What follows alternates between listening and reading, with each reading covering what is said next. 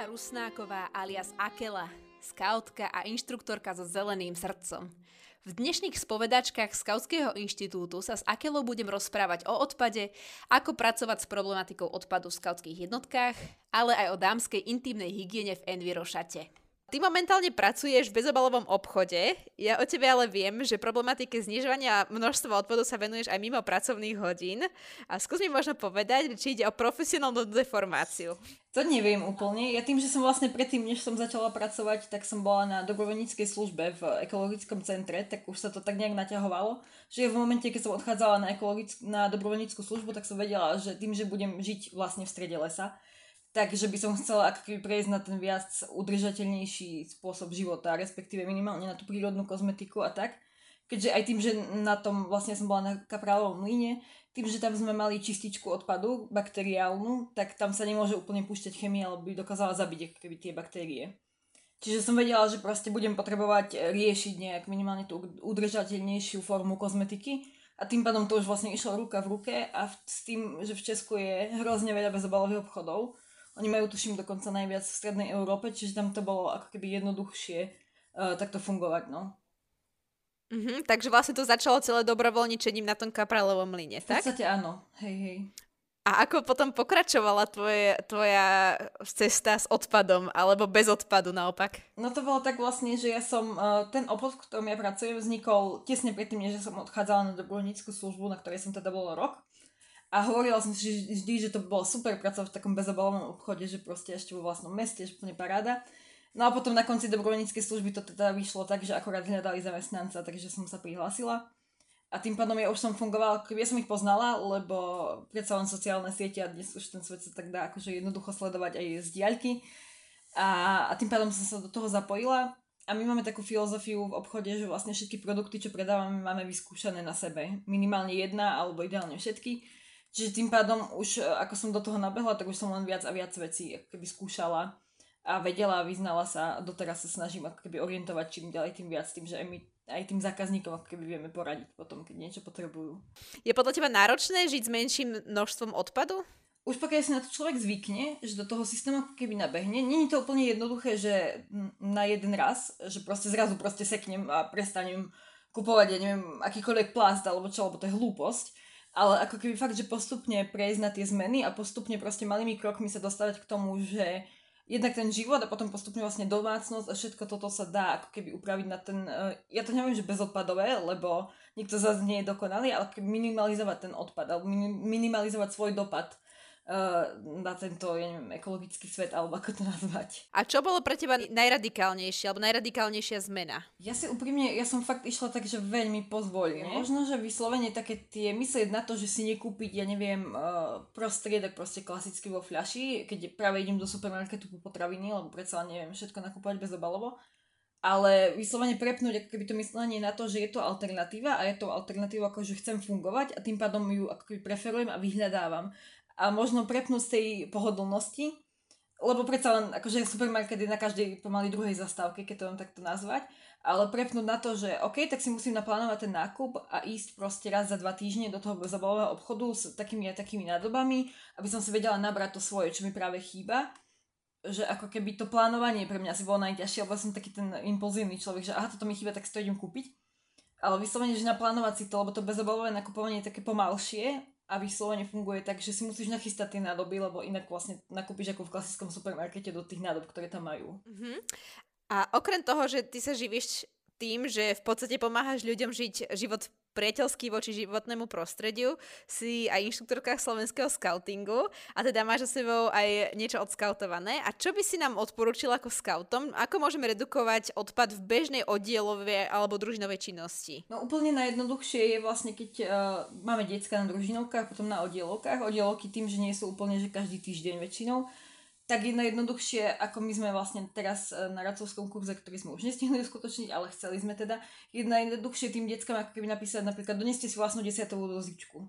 Že keď sú tie, dajme tomu balíčky na cestu, že keď vieme, že tie deti budú cestovať nejakú dlhšiu trasu, tak je najjednoduchšie im napísať, že doneste si desiatovú dozičku a tým pádom namiesto tých sáčkov a rôznych iných proste baliacich materiálov im to zabaliť do tej ich dozičky, ktorú si oni to donesú domov, vlastne umýjú si ju, neznikne z toho žiadny odpad. S tým, že ty vieš tiež, pokiaľ sa nakupuje Nie úplne v tých veľkých reťazcoch, lebo oni to z hygienického z hľadiska nesmú proste robiť. Ale keď sa nakupuje náhodou, že v dedine v nejakých proste malých obchodoch, tak tam nie je problém väčšinou, že keď prídeš do svojho nádobu, tak oni to do nej ako keby chrájajú, či šunku, síra alebo čokoľvek.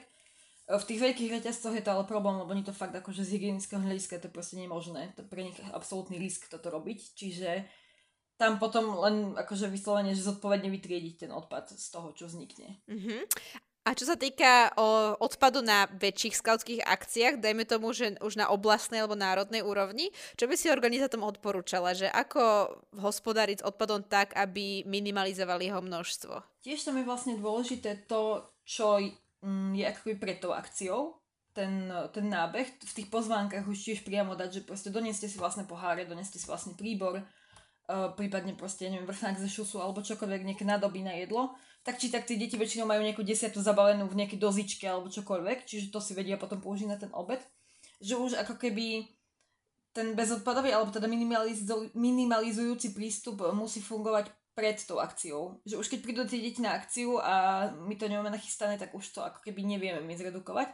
Ale pokiaľ tým dáš dopredu vedieť, že si donesú teda pohárik alebo nádobku, a tým pádom nemusíš používať tie jednorazové veci, ktoré sú aj tak nerecyklovateľné, čiže by si proste mala z toho, ja neviem, tonu komunálu, tak miesto toho ti proste vznikne uh, zo pár kýl plastov, skla, proste vytriedeného odpadu, ktorý ty vieš potom zrecyklovať, respektíve dať na recykláciu a toho komunálu bude fakt minimum. Čiže tam je veľmi dôležité no to ako keby vyslovene, že príprava pred tou akciou uh, dať vedieť tým účastníkom, že čo ako, čo si môžu doniesť, majú doniesť, čo, by bolo super, ak by to vedeli zvládnuť. Mm-hmm. Ja mám taký pocit, že najviac odpadu mávame na našich minimálne zborových akciách práve z potravín. Uh, odporúčila by si aj nejaké špeciálne typy, že ako plánovať stravu a jedálničky na skautské akcie tak, aby bol v čo najvyššej možnej miere obmedzený, obmedzené množstvo odpadu, ktoré z toho potom vznikne? Toto je veľmi také ošemetné v tejto covidovej dlhej situácii, lebo tým, že sa nám aj menia počty účastníkov proste zo dňa na deň vyslovene, že proste 4 a 5 vypadnú a už zrazu nám sa presne teraz stalo, že sme vlastne vo štvrtok nakúpili a v piatok ráno sme rušili kurz. Lebo nám proste pribudali e, ľudia, ktorí boli v kontakte. Čiže v tomto momente to pre nás ako keby nie je to úplne že na nulu minimalizovateľné, ale snažiť sa dá v tom, že v prípade, ak je to možné, teda a vieme to, a prípadne máme finančné možnosti, tak vyslovene, že nakúpiť veci, ktoré sa dajú bezobalovo. Že napríklad, neviem, strukoviny, lyžu, cestoviny sa dajú kúpiť, len tam už je to občas aj v rozpočte. A potom jedine fakt, že zodpovedne vytriediť veci, no, že a ideálne by sme napríklad teraz na tábore mali, že vo veľkých množstvách kupovať veci, že pokiaľ nás je dosť, tak ja neviem, že nekúpiť 10 malých tavených sírov, ale proste kúpiť kilové eh, plastové vedierko, ktoré vieš ďalej potom využiť. Vlastne z neho nevzniká automatický odpad. Lebo tie črievka zo síra idú automaticky do komunálu tým, že to je proste nerecyklovateľný odpad. Ale ako náhle ty máš nejaký tvrdý plast alebo tvrdý uh, kyblík, vedierko z toho syra, tak ho vieš ďalej použiť. Toto super, že hovoríš a, spomínaš o tábor, pretože to bolo vlastne niečo ďalšie, na čo som sa chcela opýtať. Um, teda už sme troška načrtli to, že akým spôsobom je možné redukovať kuchynský odpad na skautskom tábore. Je podľa teba možné urobiť úplne, že zero waste skautský tábor? Ja úprimne tento pojem úplne, že zero waste, e, nie som až taký zastanca, lebo nikto z nás nie je zero waste akože niektorí ľudia, ktorí proste vytvoria 7 decovú uh, zavareninovú fľašu za rok, uh, OK, ale to je proste dlhá cesta. Čiže určite sa dá minimalizovať ten odpad, nie na nulu, to asi nezvládne nikto z nás. To by sme boli strašne super, ale nie, nevie to tak fungovať ešte. Ale dá sa to presne ako keby zminimalizovať tým, že pokiaľ nás je dosť na tom tábore, tak sa dajú kúpať väčšie balenia v obaloch, ktoré sa dajú ďalej používať, prípadne, že dobre recyklovať. E, že napríklad cestoviny vo veľkých 5 kilových baleniach alebo takto, že proste nevznikne z toho 10 malých sačkov, ale máš jeden veľký plastový obal, ktorý je čisto plastový a dá sa normálne zrecyklovať, že ho nepotrebuješ vlastne uh, sú obaly, ktoré sú nerecyklovateľné, lebo sú veľmi zložené, ako keby z veľa zložiek. Ale vyslovene, že preferovať buď veľké balenia, alebo balenia, ktoré sú z jedného materiálu, aby sa dali vlastne dobre vyrecyklovať, roztriediť. Čo sa týka finančnej náročnosti, napríklad na, bezobalového nákupu, aký je tam rozdiel? Že v, keď si porovnáme napríklad štandardné nákupy napríklad v tých supermarketoch a keď napríklad by sme šli do nákupov práve v bezobalových obchodoch. Toto ja teda úprimne veľa riešim aj v práci, lebo ľudí to presne zaujíma. Tam je totiž to problém to, tej vlastne viac menej kvality. Lebo keď prídeš do supermarketu, samozrejme kúpiš, dajme tomu, uvediem to asi takom na jednoduchšom na strukovinách, ktoré sa na táboroch varia, alebo sa varia dobre.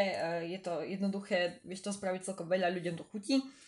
Že strukoviny, ktoré kúpiš v, dajme tomu proste nejakom veľkom reťazci, tak sú síce lacné, ale keď si pozrieš krajinu pôvodu, je to väčšinou Kanada, Čína a podobné akože ďaleké, ďaleké krajiny, kde sa to vezie cez pol sveta v lodiach, kontajneroch a podobne.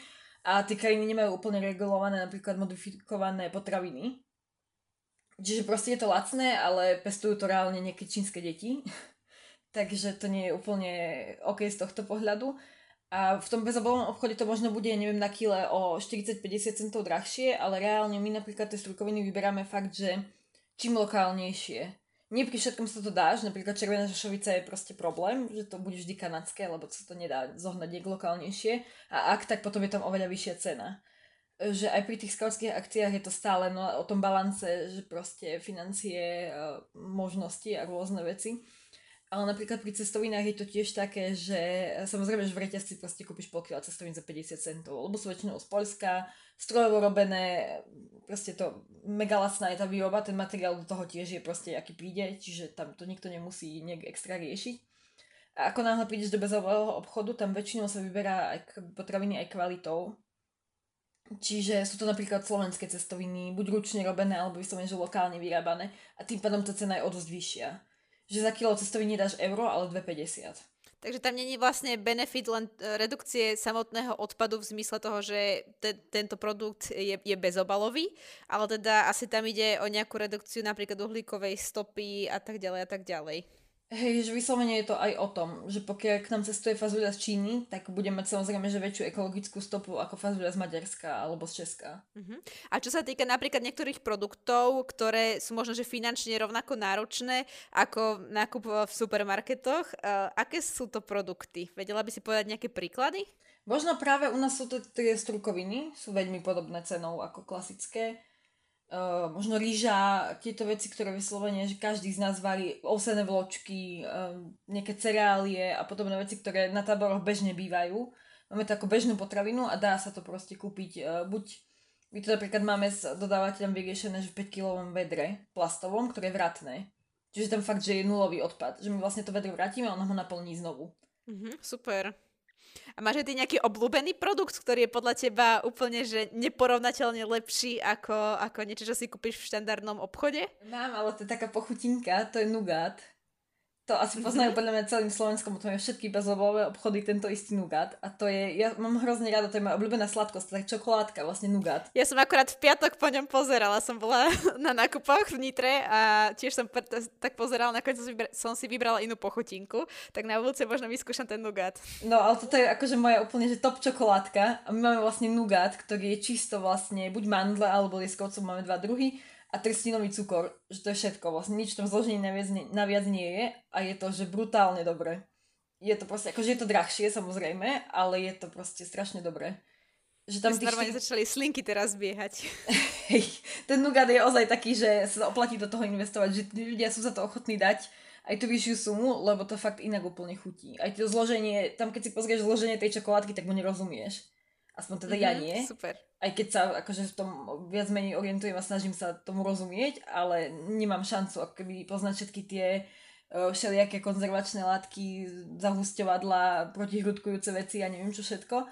A že vlastne čím jednoduchšie zloženie, tak tým, tý, tým pádom sú kvalitnejšie suroviny a tým je to drahšie, no, lebo to predsa len niečo stojí. Ďakujem pekne. My sme teraz rozprávali o gastrošpecialitkách aj nejakých finančných aspektoch uh, nákupu potravín v bezobalovom obchode a v porovnaní uh, s nákupom v supermarketoch. Ale hovorili sme aj o skautskom tábore a ja by som sa rada ešte dotkla možno troška takej tabuizovanej témy a to je uh, intimná hygiena predovšetkým na tábore v Envirošate. Uh, ako vidíš túto problematiku ty? Je to komplikované, lebo tým, že to je fakt, že intimnosť, uh, väčšinou každej z nás, lebo predsa len muži to, tento problém až tak neriešia, tam to nie je také veľmi exponované. Ale je to veľmi individu- individuálne. Dá sa to riešiť tým, že sa nejak ako keby paušálne nakúpia proste tie hygienické pomôcky, uh, také tie ekologickejšie, že ja neviem, dajme tomu rozložiteľné proste vložky menštruačné alebo podobné tieto veci a dá sa to kúpiť akože pre celý tábor naraz, len tam je tiež ten problém, že nie každej z nás tak musí vyhovovať. Ja ale mám skúsenosť, že teda väčšina uh, skautiek, už minimálne, ale, alebo aj žien, sa buď už minimálne, že stretla s tými ekologickejšími variantami, alebo ich priamo používajú.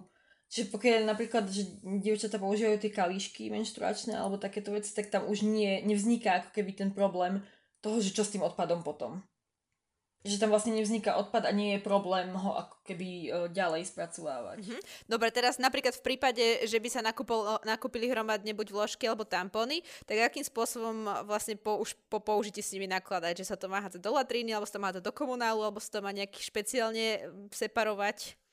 Tým, že by to boli špeciálne, vlastne oni sa dajú kúpiť, e, sú ale o dosť drahšie, teda tie hygienické pomocky než tie klasické, sú normálne kompostovateľné. Väčšinou to proste nie sú bielené chlórom, nie je to bielená bavlna, je to väčšinou proste z nejakých tých ekologických uh, tkanín, alebo ako to nazvať vyslovene, že sa proste dajú hodiť do latriny a tým pádom on sa tam rozloží. Samozrejme nie, že proste za dva týždne to bude rozložené, ale za nejaký ten rok, dva to proste rozloží, na rozdiel od tých klasických vecí, ktoré by ste tam rozkladali, neviem, 20, 30, 50 rokov a púšťali by zároveň s tým, vlastne tie klasické hygienické pomôcky sú väčšinou napustené chlórom a všeličím, aby to jednak pekne voňalo, pekne to vyzeralo a všetko toto. Takže tie ako keby lepšie alternatívy sa väčšinou dajú hodiť klasicky do latriny a oni sa v tom mm, vlastne klasicky rozložia, ako keby skompostujú v podstate a neostane po nich žiadne mikroplasty alebo rôzne podobné veci, ktoré by ďalej znečisťovali tú prírodu. Z tvojej skautskej činnosti doterajšej, že čo vnímaš ako možno takú a najzásadnejšiu bariéru skautiek, e, čo sa týka prechodu na uh, enviro, viac enviro verziu uh, intimnej hygieny? Možno práve tú cenu lebo vyslovene tie hygienické pomôcky, ktoré sú kompostovateľné, tam dajme tomu jeden balíček klasických uh, vložiek, stojí proste, neviem, euro 50, ja úplne neviem, lebo to nepoužívam už dlhšie, ale predpokladám, že neviem, do 2 eur, tie kompostovateľné stojí nejakých 4-5. Čiže pre klasickú, ja neviem, 16-17 ročnú dievčinu, ktorá nemá keby svoj príjem a živie viac menej rodičia, tak tam je presne ten blok, že buď dám teda za balíček vložiek 2 eurá, alebo za dám 5 eur. A tie 3 eurá tam už je celkom rozdiel, to je vlastne 2,5 krát násobok. Áno, rozumiem, ďakujem. A dobre, teraz sme sa napríklad rozprávali uh, vyslovene o menštruačných potrebách pre skautky, alebo teda uh, ženy. A čo sa týka napríklad uh, ďalšej intimnej hygieny, napríklad holenie, že teda vieme, že aj táborníci nechcú ostať uh, úplne s bobrikmi, ako sa hovorí medzi neskautmi. Uh, a teda ako by, aké typy, uh, čo sa týka enviro ošetrení, by si odporúčala? Tam je to tiež veľmi individuálne, ale napríklad uh, existuje taký ten holiaci strojček klasický, ktorý niekto pozná ešte od svojich starých rodičov, niekto ho reálne používa. Uh, tam je veľká výhoda, že tie žiletky sa dajú vymieňať. Že tam vlastne vieš, uh, asi nie úplne, že 13-ročným skautkám, ale proste pri tých starších skautkách už vieš ich naučiť, ako s tým robiť. A vie mať proste každá svoju žiletku a uh, mať ten jeden strojček, ktorý sa dá kľudne vydezinfikovať, lebo to nerez. Nie je to proste nič, čo by sa nedalo že vlastne plastovú vec nevydezinfikuješ, ako náhle je to nerez, tak proste to vieš vydezinfikovať bez problémov, bez toho, aby na tom ostalo čokoľvek. A tam sa dá vymieňať tá žiletka, že aj to je možnosť, ak by už akože chcel ísť niekto do tohto systému, alebo potom vyslovene to riešiť cez rok, že ako keby tie skautky posmeľovať k tomu, alebo teda im ukázať, ako to funguje, ako sa s tým dá narábať, že posmeľovať k tomu, že vlastne ja napríklad ten strojček mám dva roky teraz už skoro, a že je to vlastne investícia na veky. Že nevidím reálne, že budem potrebovať nejaký iný holiaci strojček ako ten, čo mám. Ten nerezový. Akože je to investícia, ale vyslovene, že ako keby nabádať tie skautky k tomu aj skautov, aby ako keby vyskúšali tie udržateľnejšie alternatívy. Oni sú častokrát keby sa zdajú drahšie, ale reálne keď si to človek prepočíta a zamyslí sa nad tým, že si ho kúpi raz a bude ho mať na veky, tak sa to oveľa viac oplatí. A je to vyslovene aj zdravšie pre tú pokožku, tým, že tie želitky sú väčšinou nerezové, tak tam nevznikajú žiadne exémy, baktérie alebo podobné veci. A je tam aj nejaký rozdiel v používaní? E, no klasická žiletka asi, neviem, predpokladám, že každý z nás ju mal v ruke, lebo však má byť v kapezetke, aspoň minimálne. Ale je ostrejšia určite ako tie jednorazovky. Ale zase je tam iba jedna čepeľ. Ja vždy hovorím, že keď je niekto šikovný, ako napríklad ja, tak ja sa považujem medzi jednorazovkou. Je to úplne jedno, že aká tam je žiletka, proste keď sa zadarí, tak sa zadarí. Ale je, je teda ostrejšie, že človek sa musí na to zvyknúť trošku, že musí dávať viac pozor a netreba s tým vôbec tlačiť. Že ono to reálne akože funguje bez toho, aby som s tým musela proste drať uh, tú kožu.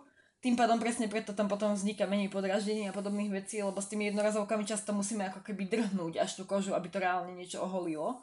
To isté muži uh, na vlastne na tvári že tie klasické žiletky sú ostrejšie, ale tým pádom sú akoby jemnejšie po kožke, že ty nemusí človek ísť 10 krát po tej koži. Uh, ďakujem pekne. A ešte by som sa chcela opýtať na také úplne že najklasickejšie potreby, uh, ktoré si teda využívajú vo väčšej miere asi aj skauti, aj skautky rovnako na tábore. A to sú práve napríklad šampóny, sprchové gely a telové mlieka a podobne. Že máš k tomuto nejaké odporúčanie, ale že čo nosiť na, na tábor a čo rozhodne nenosiť na tábor? Čo rozhodne nenosiť, by som asi začala týmto, je tak trochu jednoduchšie. Sú akýkoľvek tie klasické šampóny, ktoré poznáme, uh, z drogerí, akože dajú sa už kúpiť aj udržateľnejšie alternatívy, ale v podstate čokoľvek, čo posúhuje silikóny, sulfáty a podobné veci, ktoré uh, nie je fajn mať ani na tele, už vôbec nie v prírode, tak uh, asi tomu sa vyhnúť, motivovať tých rodičov k tomu, aby buď oni sami uh, dali tým deťom už nejakú inú drogériu, alebo im prípadne rovno dať zoznam, že také a také veci sú OK a v pohode. Alebo potom uh, viem, že myslím, že pezinčania to mali, že ako keby nakupujú uh, naraz všetkým a že rozdelia tie šampóny, že vlastne na ten tábor nepotrebuješ celý ten šampón, on sa dá proste rozdeliť. A že to ako keby na tom tábore vyskúšajú. A ono teda, aspoň z mojej skúsenosti je to tak, že s tou prírodnou kozmetikou, keď už vyskúšaš a sadne ti, tak väčšinou už sa nevrátiš k tej klasickej chemickej. Čiže tam sa to dá riešiť presne tak, že buď paušalizovať, alebo tiež postupne ako keby prejsť na to, že, že doneste si také a také mydlo, alebo tiež to mydlo, proste jedno mydlo vieš rozdeliť neviem, desiatim účastníkom, lebo to sa na tom tábore sa nemôžeš uh, 25 krát. Dobre, a kebyže teraz ja napríklad vyrážam zajtra na nejakú výpravu a idem sa baliť, a čo je podľa teba lepšie, uh, zabaliť si napríklad nejaký šampuch, alebo skôr nejaké, uh, nejakú ekologickú alternatívu klasického tekutého šampónu, aký, aké sú v tom rozdiely z hľadiska toho, čo je priateľskejšie pre životné prostredie samotné? Ja úplne, ja môžem teda za svoje skúsenosti hovoriť, e, čo používam ja na tábory a takto. Ja mám jeden šampón na vlasy, ktorý je aj s kondicionérom dokopy a ja ho vlastne používam ako univerzál, lebo akože mydlo na telo nepoužijete úplne na vlasy, nie je to väčšinou OK skúsenosť, ale opačne to funguje.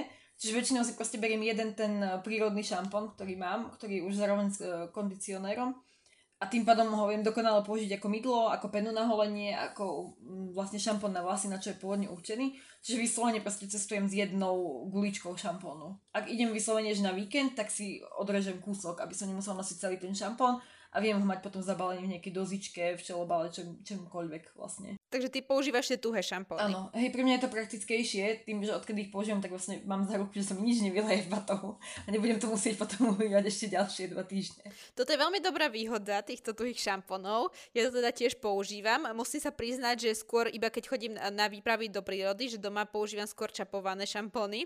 Uh, ale narazila som na jednu takú pre mňa dosť zásadnú nevýhodu a to je to, že naozaj že musím si dať pozor na to, ako, že či dobre presuším ten tuhý šampón na tých skautských táboroch, pretože v minulosti sa mi začali rozpadávať. Uh, máš možno nejaké typy, triky, že ako ste na toto pozor, lebo vieme aj zo skautskej praxe, že častokrát na tábore je proste počasie, kedy nie je možné si tie tuhé šampóny dobre presušiť. Čo robiť v takomto prípade, že nám vznikne nejaký maglajs? Áno, ja som teraz bola vlastne týždeň na našom tábore a bolo to tak, že vlastne 24-7 budil jalo, alebo bolo aspoň vlhko a mali sme tak zlú luku, že bola ako močiar. E, takže to je veľmi čerstvá skúsenosť. Ono, ja napríklad nosím šampón v takej tej klasickej, uh, kto používa tie prírodné veci, tak pozná takú tú klasickú plechovú dozičku proste na šampón. Uh, vo väčšine bezobalových obchodov, ale myslím, že v klasickej drogerike sa to dá kúpiť proste, taký ten plechový uh, kelímok na ten šampón tak pokiaľ sa nezavrie, tak ono to tam trochu preschne. Jasné, že to nebude úplne suché, ako keď to necháte doma v kúpeľni, kde je proste 23 stupňov, ale na tom tábore ono stačí, že to má aký prístup vzduchu. Nemusí to byť úplne že bez vlhkosti, ale tým, že to má prístup vzduchu a nezavrieme to do tej krabičky proste hermeticky e, bez prístupu čohokoľvek, tak ono to uschne. Respektíve aj keď neuschne, tak to neostane také presne mazľavé a nerozpadne sa to potom, ale tiež sú proste značky šampónov, ktoré sú na to citlivejšie, na to vlhko ale pokiaľ to ako keby nezavrieme, ja to zvyknem fakt tak, že otočiť tú krabičku, takže vlastne mám vrchnák na spodku, na to položím tú krabičku a nechám to chvíľu otvorené, ja neviem, keď sa večer sprchujem, tak proste do rána alebo podobne. Že aby to vyslovene preschlo, aby to tam neplesnelo a proste nemoklo. Tak toto na budúci vyskúšam, musím sa priznať, že takto som to asi nepresúšala, aj keď sa to dá, zdá dosť také uh, jasné asi. ono je to práve, že hej, väčšinou taká vec, že lebo sme presne zvyknutí ešte z, veď asi sme všetci dlhé roky používali klasické tekuté šampóny, že sme presne zvyknutí zavrieť fľaštičku a ísť preč, alebo ísť teda ďalej hodiť ju do kozmetickej kapsičky, ale presne pri tých uh, tuhých šampónoch a tuhých veciach je dôležité, aby to proste preschlo. aby to tam neostávalo, nebokvalo, neroztápalo sa to tam. Mm-hmm. To je asi dobre na tábore, si to viem predstaviť. Asi by to bolo troška komplikovanejšie na nejakom púťaku, ale tak to sa asi dá nejakým spôsobom potom vyriešiť na záver by som sa ťa chcela ešte opýtať nejaké skôr praktické nápady. Uh, máš tipy na nejaké aktivity napríklad s recyklovaným materiálom, uh, respektíve čo by si odporúčila našim vodcom a radcom, že ako viesť deti k tomu, aby recyklovali a redukovali odpad a tak ďalej a tak ďalej. No ono v tomto prípade je fakt najlepší ten príklad, že pokiaľ uh, vodca príde s balíkom čipsov a hodí to do komunálneho odpadu, tak tie deti to presne to isté budú robiť. Že tam presne je to zrkadlo že často práve, aj keď je radca alebo vodca, tak tie deti budú na neho zhliadať a ako keby kopírovať jeho správanie. Čiže tam presne platí to, že ten príklad, to proste rangerské heslo, že veď príkladom, tak e, to, že pokiaľ ja budem ako keby triediť odpad, jednak sa na to dajú presne robiť aktivity, že skúšať, kam to vytriediť, zahrať si nejaké možno odpadové človeče, že im spravíme uh, nejakú plochu, keby hraciu, na ktorej budú rôzne druhy odpadu a oni, keď šľapnú na ten obrázok ako keby odpadu, tak musí povedať, kam do akého koša to patrí. Tam je ale dobre si zistiť, teda väčšinou v našom meste to vieme, ale pokiaľ máme nejaký akože miešaný oddiel, alebo tak, tak tam môžu byť rozdiely, lebo to je bežné, že v rámci dvoch rôznych obcí je rôzne vlastne, napríklad tie trapaky patria proste do rôznych kontajnerov alebo takto. Čiže toto je aktivita, že úplne jednoduchá, že si to pripravíme buď ako vyslovene, že iba papiere a štvorky, na ktorých je napísaný názov toho odpadu, alebo už potom vyšší level je teda mať nachystané obrázky. A oni si ako keby povedia, že kam to patrí do ktorého koša. A presne ten príklad, no, že keď uh, donesiem niečo, alebo si začnem nosiť uh, na družinovky, na oddielovky desiatu v nejakej dozičke, alebo v nejakom voskovom obale, tak tie decka sa začnú pýtať, lebo ak to nepoznajú, tak ich to zaujíma, lebo je to zrazu niečo iné a má to proste náš vodca, radca tak uh, to bude asi aj dobré, alebo minimálne to stojí za vyskúšanie. A tým pádom proste ten príklad je veľmi dôležitý no, pre tie decka. Dobre, super. Ďakujem ti pekne, Akela. Máš ešte niečo špeciálne, čo by si chcela odkázať eh, scoutom a scoutkám do ich životov? Asi iba by si nosili vlastný pohár a príbor. To sú také tie najzákladnejšie veci, ktoré vieme spraviť každý.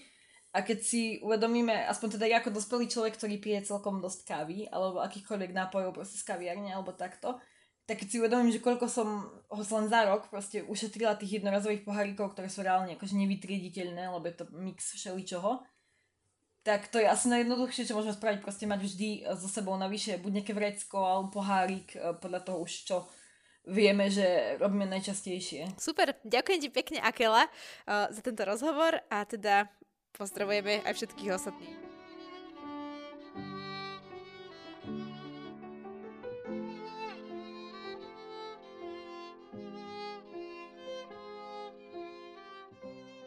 Vážení posluchači, vítajte pri ďalšej sérii našeho podcastu o podcastoch. Sami viete, o čom sa budeme baviť, tak sme veľmi radi, nemusíme to spomínať. Počúvajte podcasty a my sa sami lúčime na budúce.